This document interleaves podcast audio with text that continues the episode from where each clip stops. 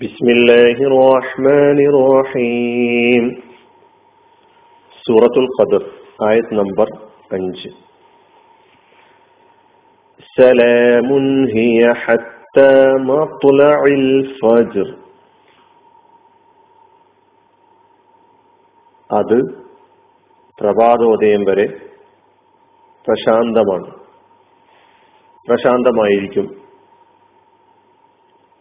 അത് അതായത് ആ രാത്രി അതായത് ലൈലത്തുൽ ഖദർ പ്രഭാതോദയം വരെ പ്രശാന്തമായിരിക്കും.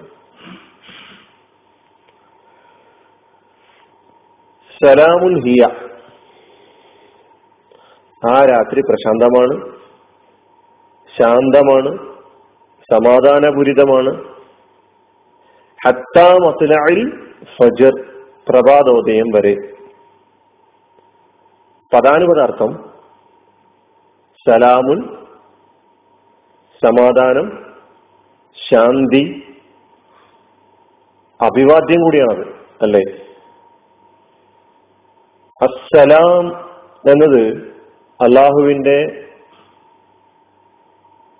നാമങ്ങളിൽ നമുക്ക് കാണാൻ കഴിയും. അള്ളാഹുവിനെ പരിചയപ്പെടുത്തിയിട്ടുണ്ട്. അസ്സലാം എന്ന്. الملك القدوس السلام من المهيمن العزيز الجبار المتكبر സൂറത്തുൽ ഹഷറിന്റെ അവസാന ഭാഗത്ത് നമുക്കത് കാണാൻ കഴിയും അസ്സലാം അതുകൊണ്ടാണ് അബ്ദുസ്സലാം എന്ന് നമ്മൾ പേര് പേരിടാറുണ്ട് സമാധാനം ശാന്തി എന്ന ഈ ആയത്തിലെ സലാം അതിസ്മാണ് അതിന്റെ ക്രിയാരൂപം സലിമ എന്നാണ് സലിമ യസ്ലമു സലാമത്തൻ വസലാമൻ എന്ന് പറഞ്ഞാൽ സുരക്ഷിതമാവുക ശാന്തമാവുക എന്നെല്ലാമാണ്. ഹിയ എന്നത് ലമീറാണ് നമുക്കറിയാം ഹിയ കൊണ്ട് ഉദ്ദേശിക്കുന്നത് ആ രാത്രി. അതായത് ലൈലത്തുൽ ഖദറാണ് ഹിയ എന്ന് പറയുമ്പോൾ സൂചിപ്പിക്കപ്പെടുന്നത്. ഹത്ത വരെ എന്നാണ് അർത്ഥം. ഹത്ത വരെ. മത്തുല മത്തുല. ഉദയസ്ഥാനം ഉദയസമയം. ത്വല എന്നതാണ് അതിന്റെ ഫിയോൽ ത്വല യസുലു തുലുഅൻ എന്ന് പറഞ്ഞാൽ ഉദിച്ചു എന്നാണ്. സൂര്യൻ ഉദിച്ചു എന്നതിന് ത്വലാത്തി ശംസു എന്നാണ് പറയാറുള്ളത്. മത്തുല ഉദയസ്ഥാനം എന്നർത്ഥമുള്ളതുപോലെ തന്നെ ഉദയ സമയം ഫജിർ പ്രഭാതം. പ്രഭാതത്തിന്റെ പ്രകാശത്തെ സൂചിപ്പിക്കുന്നതാണ് ഫജർ എന്ന പദം. ഫജർ പ്രഭാതോദയം വരെ.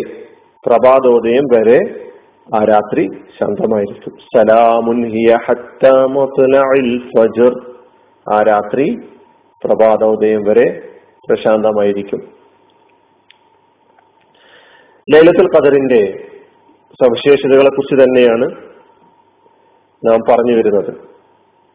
നാം ഈ സൂറ അവസാനിപ്പിക്കുമ്പോൾ ഈ അഞ്ചാമത്തെ ആയത്തിലൂടെ അള്ളാഹു സുബാനു താല ആ രാത്രിയുടെ സ്വഭാവത്തെ ആ രാത്രിയുടെ സവിശേഷതയെ ഒന്നുകൂടി എടുത്ത് പറയുകയാണ്. തഫ്സീറുകളിൽ ഈ സലാമുൻ ഹിയ ഹത്ത മത്തുലൽ ഫജർ എന്നതിലെ ഈ സലാം രണ്ട് നിലക്കാണ് വിശദീകരിച്ചിട്ടുള്ളത്. അതിലൊന്ന് മലക്കുകൾ വിശ്വാസികൾക്ക് അഭിവാദ്യം അർപ്പിച്ചുകൊണ്ടേയിരിക്കും കഴിഞ്ഞ ആയത്തിൽ മലക്കുകളുടെ ഇറക്കത്തെക്കുറിച്ച് നമ്മൾ പറഞ്ഞു.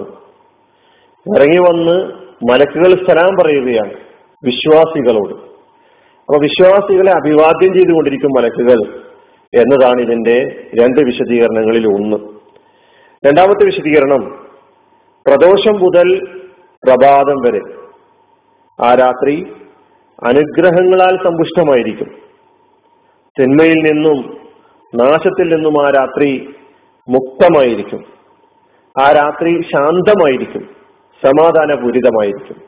ഇങ്ങനെ രണ്ട് വിശദീകരണങ്ങൾ ഈ ആയത്തിലെ സലാമുൽ ഹിയ ആ രാത്രി പ്രശാന്തമായിരിക്കും എന്നതിന് നൽകപ്പെട്ടിട്ടുണ്ട്. ഇത് രണ്ടും നമുക്കിവിടെ മനസ്സിലാക്കാവുന്നതാണ്.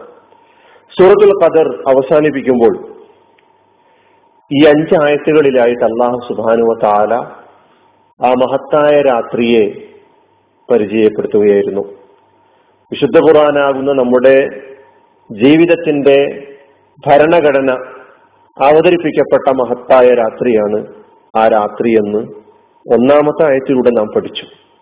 രണ്ടാമത്തെ ആയത്തിലൂടെ ആ രാത്രിയുടെ ഗാംഭീര്യവും ആ രാത്രിയുടെ മഹത്വവും ആ രാത്രിയെ കൂടുതൽ നാം ശ്രദ്ധിക്കേണ്ടതുണ്ട് എന്ന് ഉള്ള ഉണർത്തലും ഒമാ അതറാക്ക മാ ലൈലത്തുൽ ഖദർ എന്ന രണ്ടാമത്തെ ആയത്തിലൂടെ നമുക്ക് മനസ്സിലാക്കാൻ കഴിഞ്ഞു.